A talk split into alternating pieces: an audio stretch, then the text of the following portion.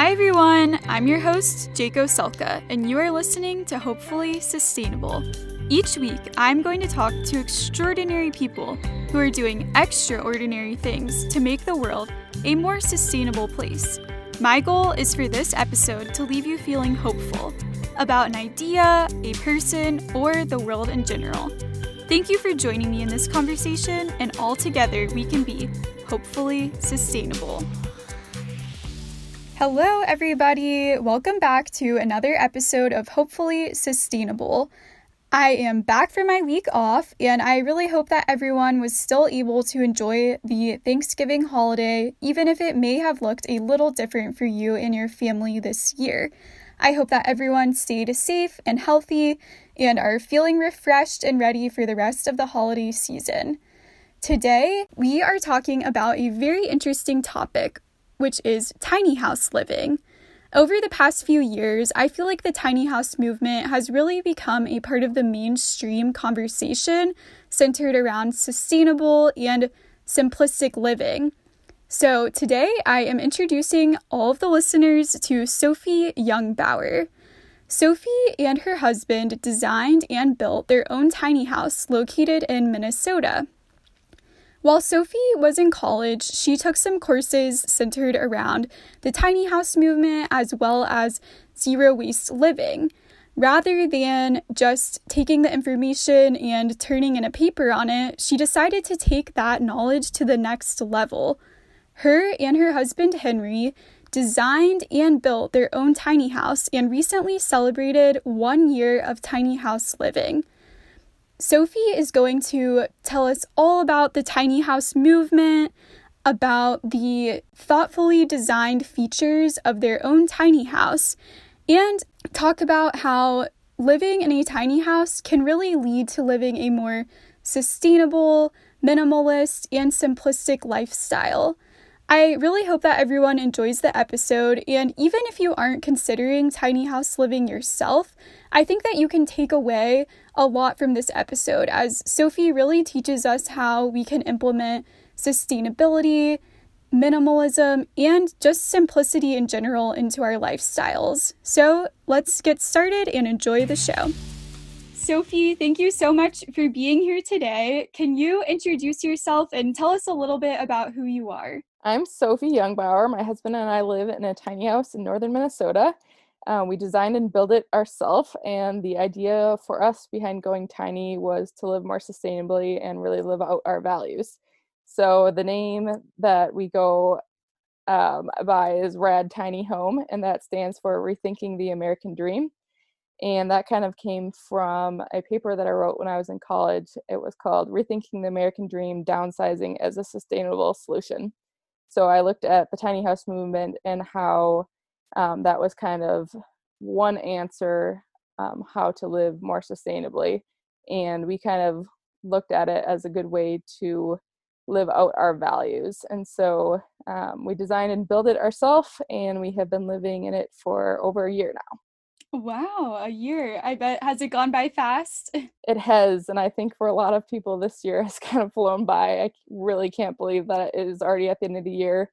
Um, we moved in at the end of August last year and um, didn't get much of a gap between when it turned into winter. We're in pretty uh, northern Minnesota, so we got about a foot of snow on Thanksgiving last year. Wow. And um, it's definitely taken a little um, getting used to how cold it gets here. And then we also had to finish up quite a few projects. Um, when we moved in, it was livable, but not necessarily functional. So we've spent kind of the last year completing projects and um, just kind of finishing things off to how we wanted them to be. Before we get into your specific tiny house, I'm interested when you were doing your research about the tiny house movement how did the tiny house movement get started? I feel like over the past few years, you've seen a lot more tiny homes and the more mainstream and they seem to be a lot more popular. Do you know what caused them to become so popular recently? Yeah, so the tiny house movement, the modern tiny house movement, I think really exploded around um, 2010 or so. Um, people that are kind of called like the pioneers were living in in tiny houses i would say in the early 2000s but of course there's always been tiny homes um, just the on wheels is kind of a, a newer idea mm. and um, our tiny house is actually bigger than most tiny houses um, early on on the movement now i'd say we're maybe mid-sized um, it's kind of gotten bigger as the, the movement has grown because I think a lot of the kind of pioneers of the movement were single people wanting to go tiny, and now you'll see up to like families with multiple kids living in tiny houses. So um, it kind of just depends who you talk to, of course. Um, when you look into the literature, there's always been environmentalists living in small cabins in the woods and things like that. But um, for my research, I really found that the size of the average American household had really increased in um, the last few years. And so, even though the sizes of families are going down, the sizes of the American house, square footage wise, was going up. So, it's kind of this interesting. You'd think that if families are getting smaller, then their houses would be getting smaller, but yeah, kind of the opposite. And so, I looked at what the idea of the American dream is, which for many people it's kind of an interpretation of it, but for many people it's a economic dream and also owning your own home and the idea that more and bigger is better. And so we kind of wanted to challenge that and challenge the kind of cultural norms that you think that what you're supposed to do what looks what looks successful i guess is kind of what we're challenging by living this way. Yeah. Well you hit on it a little bit but i was interested what made you want to take the leap into moving into a tiny home? I know a lot of us probably did research projects in college but never actually acted upon them so what made you want to fulfill living in a tiny house well, before I did that research, I actually took a class that was called Consumption and Its Consequences. It was an anthropology ca- class, and one of the assignments was to go through our dorm rooms and list all of our possessions that we had in our dorms. And as most people know, dorm rooms are not very large, but a lot of things fit in a dorm room. So I had to do this exercise, and it was before my husband and I, um, at the time boyfriend, had even started dating and i kind of went through that and realized how much i had and like why did i have all of that? Why was that necessary when i considered myself to be a pretty sustainable person? I always recycled um, i grew up in a household that composted. I, I thought of myself as a pretty sustainable person but i had never really considered the implication of clothing and stuff and what that meant from an environmental um, standpoint so once i took that class um, and then I actually met Dee Williams the next year. So she is one of the kind of founders of the tiny house movement. And I mm. read her memoir. Um, and basically, her memoir is her account of building her own tiny house and then how life changed for, from her or for her. And um, to sum it up, um, she kind of got closer to nature and understood that the connection between your things and being happy isn't really a strong connection. She realized when she got rid of most of what she had she was happier. So i, I thought that was really interesting and just kind of doing an assessment and like thinking about why it was that we wanted what i thought i wanted and things like that. And then, of course, once Henry and I um, were dating and I brought this up as an idea, I think he thought I was crazy to begin with. but I think the more and more we talked about it and why, the why behind it, not just, oh, we want a tiny house, um, it became clear that we were both were like really excited about it. And we also, like m- most college graduates, um, we graduated and then started renting and we lived in the Twin Cities at the time. So our first apartment was about um, 800, maybe 850 square feet. Okay. Um, which is a decent sized apartment. It's not huge. It's not tiny, but we realized with the more space you have, you just you just fill the space you have. So kind of confining yourself to a smaller space really makes you think about is this something I really need and if so where is it going to go and do you have to get rid of something um, if you're going to purchase it um, and then um, in preparation for going tiny, we went into a studio that was actually about 400 square feet. So that was the, the the prep to getting ready for the tiny house. Yeah, that's really interesting that you guys kind of experimented at first to see if it was something you would enjoy because I feel like maybe a lot of people would just say they want to go live in a tiny house and just make the jump and then not necessarily work out. But it seems like you and Henry were both really prepared for it. Yeah, for somewhat. Um, the thing I will say is that you realize in a small space how important the function and having a space and like organization is because in the studio it was really not designed for two people at all. You walked in, there was no entry. The closet was like very deep, but you couldn't really get to most of the storage and then we tried to fit like a couch and a bed in the one small room and it really didn't work. So even though we have about the same amount of square footage we have a lot more livable space here because our bed is lofted and we have an additional guest loft. Mm, okay.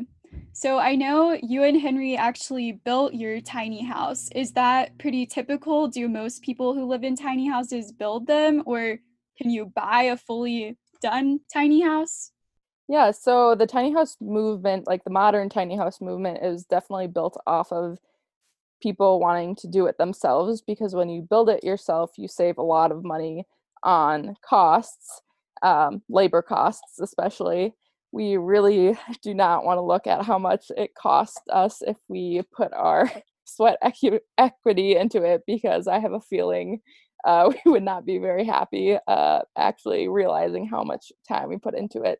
Um, so we kind of decided that we wanted to build it just one for the experience experience if something breaks we know how to fix it and then also to have control over all the aspects of the build um, it is very very customized and so if to get this level of customization would cost quite a bit because it is so customized but there are a lot of tiny house companies that um, are willing to help design homes and then build what's called a shell. So um, you can buy a shell build, which basically means the exterior will be finished for you and it will be dried in. So it can be out in the weather and you don't have to worry about it getting rained on, but you would then be responsible for finishing out the interior.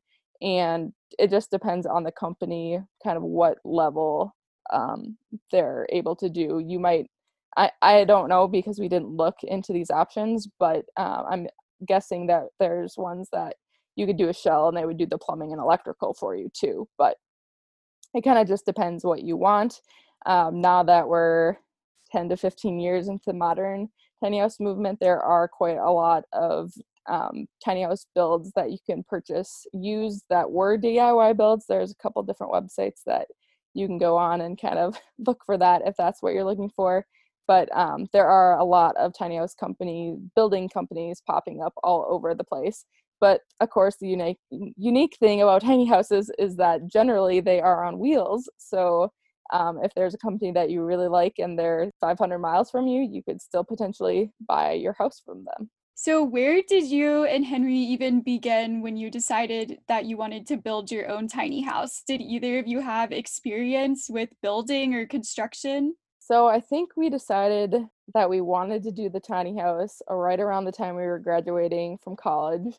Um, Henry was an uh, computer science management minor, I believe, computer science major, but he kind of decided he didn't want to do that at all um, and ended up in a job he didn't really like.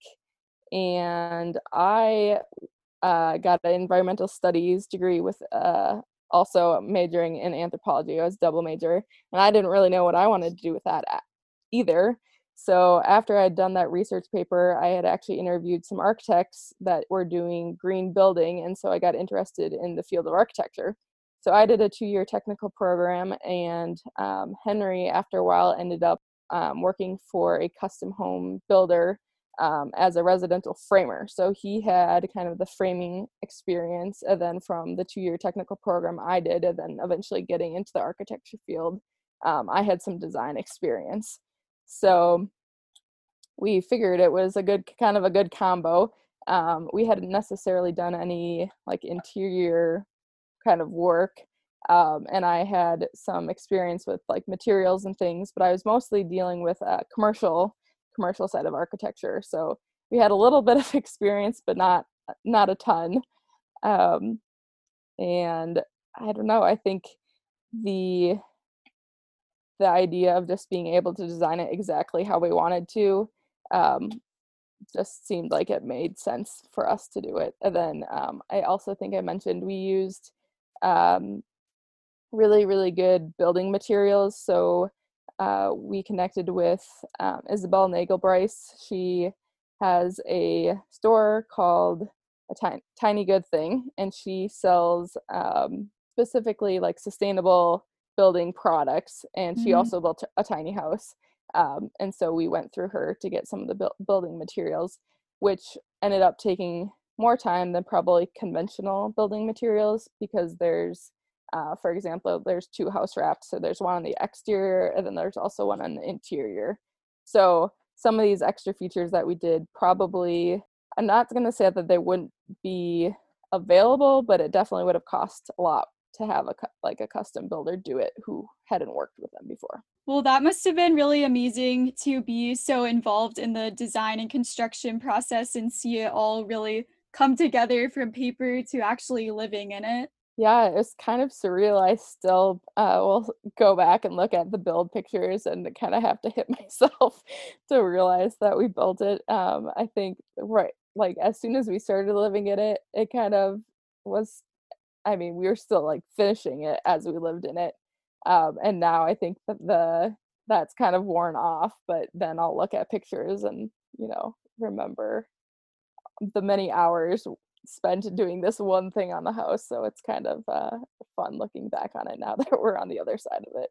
So, about how long did it take from start to finish to build the tiny house? So, we picked up a trailer in Portland, Oregon. So, we ended up, we flew out there and then drove back with it. We found a company that makes specific trailers for tiny houses. Um, and that was kind of a fun trip because we actually stayed in an Airbnb that was a tiny house. Um, Portland is known for having a lot of tiny houses, so oh, that was actually our first time staying in a tiny house. was on the trip out to get our, our trailer. Um, so we're glad we liked the stay. Yeah, um, I guess then, there wouldn't have been any going back after that. Yeah, so we picked it up in April and we actually salvaged all of our windows except for the circle window. Um, so it took a while to pick or to find the windows we wanted to use, and we needed to know the exact sizes of them before we started the framing because the window sizes obviously impact the framing. So rather than starting the build right away, like we thought, we didn't really start building the walls until about September. So the majority of the exterior part of our build actually happened through the winter in Minnesota. Oh, wow. not the best planning on our part, but was certainly an experience to remember. And it was also tricky because, like I said, we lived in the Twin Cities, which is a pretty, um, pretty like you know it's a city so we couldn't build in the city and we were building on property about an hour from where we were living. And Henry also worked Saturdays. So the only day we had to work on it was Sundays. So um, we built for about a year and a half before we moved in. But the first um, six to seven months of it, we were only working on it one day a week. Um, and then we kind of, it was a very strange build schedule, but um, about a year and a half until we moved in when you are having to buy the appliances for the tiny house, I know most people who live in a conventional home would go to a Home Depot or Lowe's or a store like that. Can you buy appliances anywhere, or do you have to get specific smaller appliances to fit in the tiny house? Yeah, so for the most part, um, tiny house appliances are definitely smaller. We did get our fridge from like a Home Depot. It's just a apartment sized uh, fridge, but it still fits quite a lot. But we did actually design the house around the fridge, as silly as that sounds, because we had to fit the fridge between the bathroom and the window. We needed to make sure that there was enough space there and that there was going to be enough head height for it. So our fridge we got from Home Depot And then our stove um, is actually a, um, I think it's a marine company makes them. Um, so that was definitely more specific. Then um, our, I don't know if a shower is considered an appliance, but we just got a like a fiberglass um, enclosure, also from like a uh, Home Depot. And then we have an on-demand water heater, which um, people put those in their regular homes too. So um, definitely needed to like figure out what we were doing ahead of time so we could make sure that there was going to be space.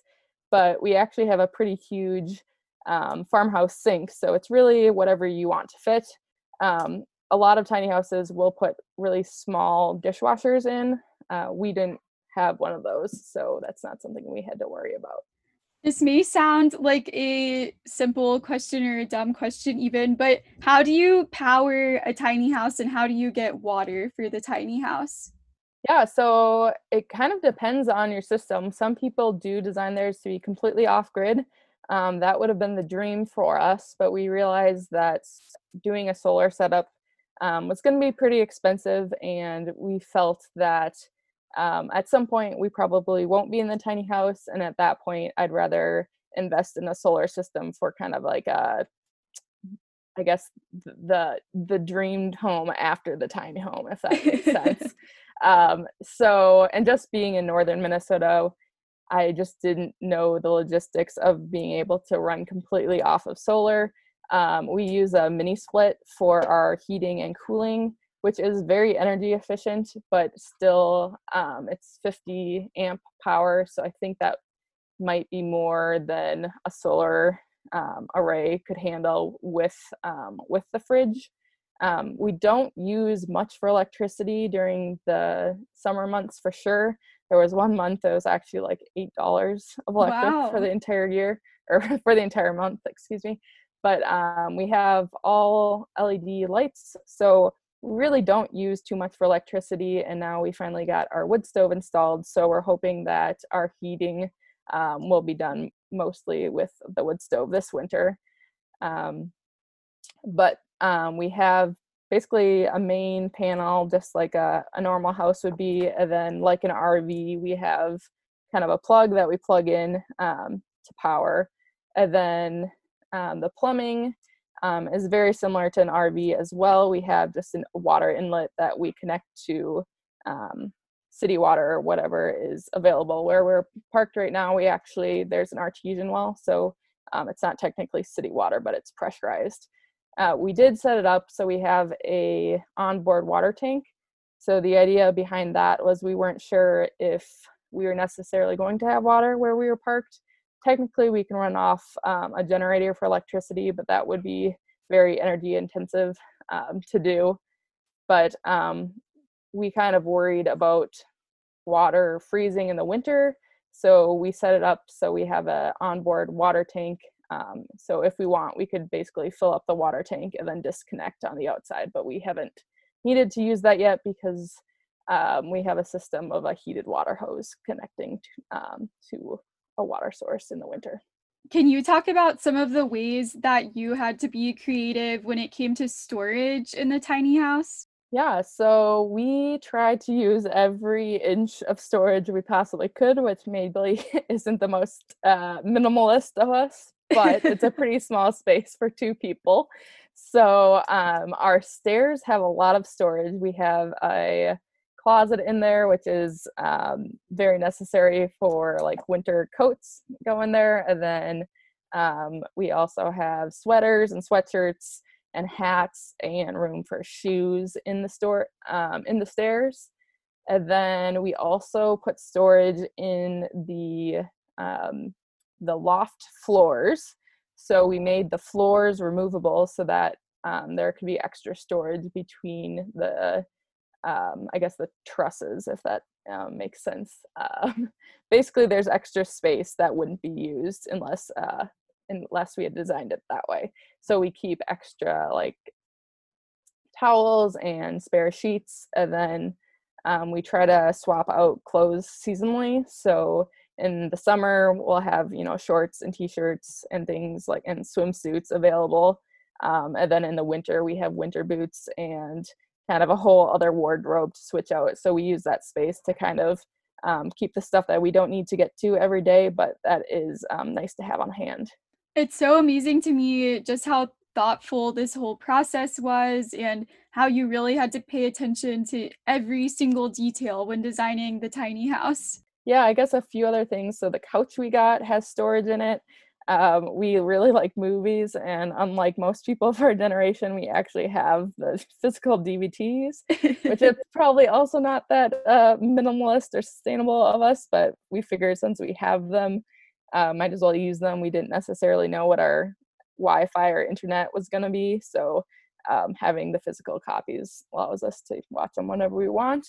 Um, and then another thing was um, our kitchen storage. So we have um, our trash and recycling receptacle is integrated within the cabinetry, which um, is just important to kind of keep it out of the way. And now that we have a dog, it's really nice that it is put away. Um, and then just um, kind of getting every square inch out of those cabinets. We had a custom cabinetry guy um, add, they're called, I think, two tier drawers. So basically, drawers that were pretty deep, um, we're able to use all the space in there. Well, for any listeners who follow along on the Instagram account, I'll be posting pictures throughout the week so you can put a visual to all of the different parts of the tiny house that Sophie's mentioning throughout the episode. I know that you post on your Instagram account about how the compost toilet is one aspect that might intimidate people a little bit. Can you talk about how that system works? Yes, everyone wants to know about the compost toilet. so, uh, we decided to go with a compost toilet. One, because it is very sustainable in that we use no water um, at all to use it, it's all self contained. So, um, which came in handy because last winter for about a week our drain line froze and so we couldn't have any water going down the drain whatsoever. Oh my gosh. So we were happy about our decision then but um, basically there's um, it's self-contained and there's a kind of two different receptacles so that number one and number two are separated and that really keeps it from smelling and um, I call it a compost toilet, not a composting toilet, because their composting does not actually occur in the toilet. Um, there's a small fan that runs 24/7 um, that's connected to the solids, so it basically just dries dries it out. Mm. So when we go to empty it, there is no smell whatsoever. It actually is more stinky to uh, dump out the number one, which happens more, more, often, which is always a surprise. And that was a surprise to us as well. Um, so basically, the number two has a composting medium. So once we empty it, then we just refill it. And we use coconut coir, which is the husk of coconuts. So it's otherwise a waste product. And that just kind of um, keeps everything dried out. Wow, yeah, that's really interesting. It doesn't sound that bad or that intimidating, I feel like. No, I think I think that it just seems scary and if, you know, a lot of people probably have had experiences with porta potties or outhouses which usually are not well maintained and um, there's you know I can understand why you'd think that a tiny house would uh, or a compost toilet would be disgusting, but really, there if it's maintained properly, there is really no smells to to to say to think. Well, I know you have mentioned a few times that you live in Minnesota and right now you're talking with snow outside your window. So, what do you do in the colder months? Are there any steps you have to take to make sure that the tiny house stays warmer in those colder months? Yeah, well, so the first step was when we designed it was making sure that we had adequate insulation, which is hard to do in a tiny house because we actually have two by four framed walls. Most house houses have two by six at least, so you have some extra inches for more insulation. Um, so we used uh, insulation that's called rock wool. So it's a mineral wool insulation, which is actually fireproof also. Um, so that's good because we have a wood stove. Um, so we didn't have to do any more um, any more fireproofing than necessary, I guess, or I guess it just kind of gives us peace of mind that our Yeah. insulation is fireproof. Um, so that's, I guess, step one. We also purchased um, insulated curtains. So if it's really, really cold, we could pull those down and they actually give you a little bit of an R value. Um, and then as far as preparing for the winter, um, we're still working on skirting for our house. So the idea behind that is that it blocks the wind from going under the trailer.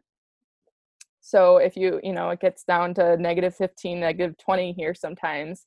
And if you have that cold of wind blowing under a steel trailer, it's going to really get the bottom of the trailer cold and kind of bring that up. So the idea is to kind of block that off. So we're still working on that. We, um, like I said, it snowed about a foot last year in Thanksgiving, so we never had the chance to do it. And we kind of had um, snow as our, our wind barrier last year. Um, but we're hoping to get that done hopefully in the next uh, week or so before we really get snow. Um, and then we also um, swap our water line out. So in the summer, we just have like a regular garden hose that is technically for an RV. So it's, you know, you can drink out of it. But in the winter, we um, switch that out with one that is heated.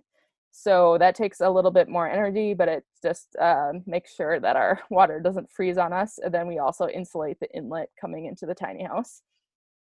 And then we obviously take the screens off the windows, which I'm not, I've never owned a house, so I don't know if that's a normal thing people do, but um, try, trying not to get our screens super stretched out um, in the snow. So take those off.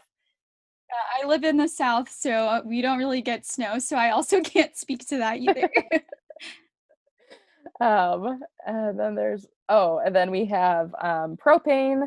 That is what heats our on-demand water heater and our um, our oven slash range. And so we have a heated jacket for that just to make sure that um, the propane doesn't freeze. It's enclosed. We have kind of storage units that are attached to the house on the front and the back. And so our propane is in the back. So it's not a heated area. Um, so we just put that on in the winter to make sure that our propane doesn't freeze on us. Wow, so so interesting.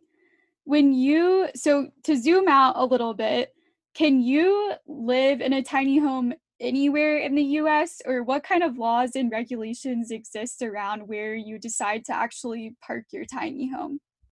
Yeah, that definitely is the question, and it's not an easy answer at all. Um, every municipality is different and has different rules. Um, the good news is is that they are being more recognized. Um, I think the year that we started building, Appendix Q was added to the IBC, which is the International Building Code. And so basically, it was an appendix, which means that states could adopt um, it case by case. Um, so basically, that kind of provided the framework for um, municipalities to allow tiny houses, but um, it has not been adopted everywhere by any means. Um, there still aren't very many uh, big cities that um, some people are living there and just are not reported. They generally cities aren't out to get you, but if someone reports you, they have to check up on it. Um, we're located very rurally, and where we are is legal, but um, we have to be. I my commute during non-COVID times is about 35, 40 minutes. So um, I know there are a couple of cities that have recently passed laws allowing uh, tiny houses as what they call ADUs, which is an accessory dwelling unit.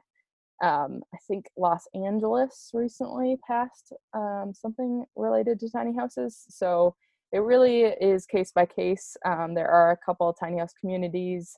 Um, I know one's in Colorado. So it really, really just depends where you are. Yeah, that was actually my next question was is there such thing as tiny house neighborhoods? Yeah, so I'm going to I'm trying to think of the name of the one uh, out in Colorado, but um, there definitely are a few. One of the things that they have to figure out is if they will allow DIY builds because um, there are a couple different certifications you can get Um, if you're going to build your own tiny house, there's um, one that is similar or it's the same designation that RV mobile homes have. Um, and then there's another one that's kind of a private company that um, basically gives you the stamp of okay. And uh, we decided not to do either of those because we didn't think that we ever wanted to live in kind of a mobile park situation and it just didn't seem worth the money for us to do that um, but it's definitely an option that kind of um, maybe it doesn't give it a legality but it's more of a kind of a stamp of approval and is I guess adds some more validity yes, to it yep, or something. Yes, that's correct. But there are definitely varying um, opinions on whether or not that's a good thing to have that and mm. kind of mm. how that should go. Well, you'd think with all of the tiny houses and the movement becoming more mainstream and more popular, that hopefully regulations will start to be more accommodating of an increase in tiny house populations. So I think what it comes down to is that cities don't want to be the first one to allow anything because they don't want to have to be liable if something goes wrong. Um, so we're hoping that um, as more and more people see this as a viable option that cities will start recognizing and um, change their laws so it is more accessible to be able to live tiny. Yeah definitely. So overall over the time that you've been living in the tiny house what has been your favorite part so far of tiny house living so every time I'm asked this question, I never really have the best response, but usually I say that it's just been really rewarding that we built it ourselves and that it has kind of been everything we thought it would be and that it really has allowed us to live live our values out. And um, like I said it, now that it's been over a year since we were building it kind of sometimes forget that we did we did build it but when you kind of wake up and um, our loft we have a window right by the loft it's i think it's really neat just to be able to wake up and be able to see outside um, one of the things that we like about tiny living is that since it is smaller you do tend to want to go outside sometimes and so um, one of the goals was just you know to be able to have the time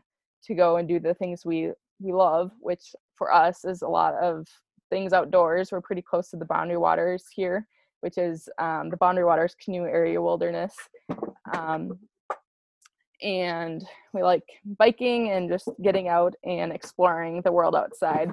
So I think tiny house living has definitely allowed us to, to do that. Well, it's like you talked about earlier with the woman's memoir who you read, how she talked about becoming so much more in touch with nature through living in the tiny home. So it sounds like you've had a similar experience yeah, it's definitely when it's really cold, we can tell when you wake up because there'll be frost on the windows, and that's definitely not something that I noticed when I was living uh, in apartments. yeah. Is there anything that has surprised you so far that you didn't expect? I think you just really adapt to your settings. We thought that having kind of a small fridge might be pretty difficult. Um, and really, I think we've just gotten used to how it is, and you kind of once you're you're attuned and um, just I don't know. A lot of people still can't believe. So technically, it's uh, 324 square feet, and 100 of those square feet are the two lofts. So really, most of the time, we're living in 224 square feet, which sounds tiny, and I I don't understand that sounds tiny, but it really is not. Uh, is not a constraint for us. Um, we have everything we need and we have more counter space than we've ever had before, too. So um, we've really, really enjoyed it. I know that quarantine has tested a lot of families and couples' relationships. Do you ever just need space living in such a tiny space with someone else and a dog?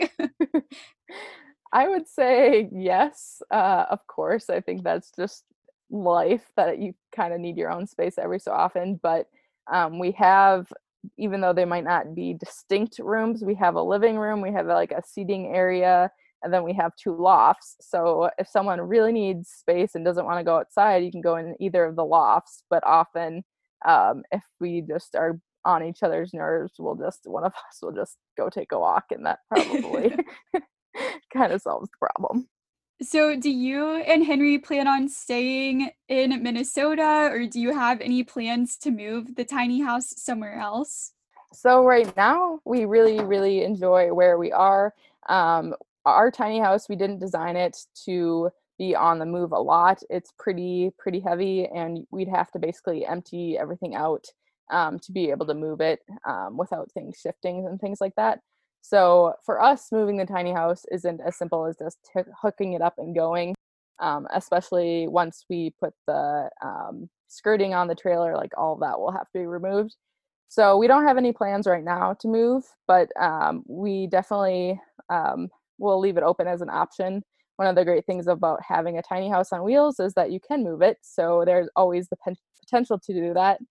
Um, originally, when we were thinking about going tiny, we had originally thought about um, taking it out to the Pacific Northwest or somewhere out west. But when we really got down to it, we realized that there wasn't really a reason that we wanted to do that other than we didn't want to be in the Twin Cities, which is where we both um, grew up and we just kind of were ready for a change. So I guess the short answer is no, but uh, never say never. Well, I love following along with your journey on Instagram. So, can you tell the listeners where they can find you and learn all about your tiny house? Yeah, so you can find us at Rad Tiny Home. And I love to share about just our lifestyle um, in the tiny house, but also low waste tips and kind of our journey towards zero waste. And I know you have an exciting new sustainable gift guide that is going to be coming out. Can you tell us a little bit more about that? Yeah, so um, probably, I don't know, six months ago, maybe less than that, I launched a um, sustainable guide, but I thought that since it is hol- the, around the holidays, it would be fun to do kind of a gifting guide. Um, according to the EPA, um, Americans on average create about 25% more waste during the holidays. So um, I thought it would be a good time to kind of share my thoughts on that. So that will be available through the link in my bio on Instagram if you're interested in checking it out. But basically, um, I go over kind of my philosophy when gifting and kind of just things to keep in mind that um, when you're buying gifts, that uh, ways that you can be more sustainable. Great. Well, that's everyone should definitely go check that out. And for the last question, I like to ask all of my guests what they are hopeful about. So, what are you hopeful about right now? So I am very hopeful um, that next year, when the new administration gets in office, that we will rejoin the Paris Agreement and that um, a lot of renewable energy um, kind of advances will really start getting rolling in the next four years. Um, I'm also very hopeful that I think that there are a lot of young people out there who are interested in sustainability and interested in working towards more green energy and um, i hope that i hope that as a country we are realizing that um, the need to address our climate issues are definitely coming to a fruition finally.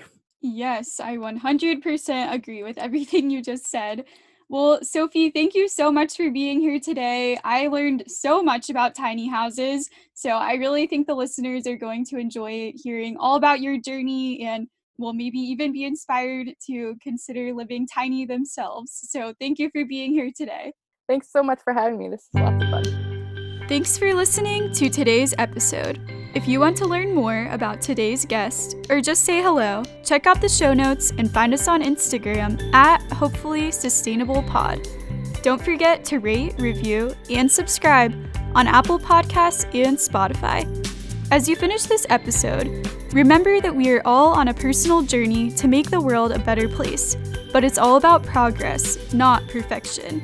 Until next time, stay hopeful and stay sustainable.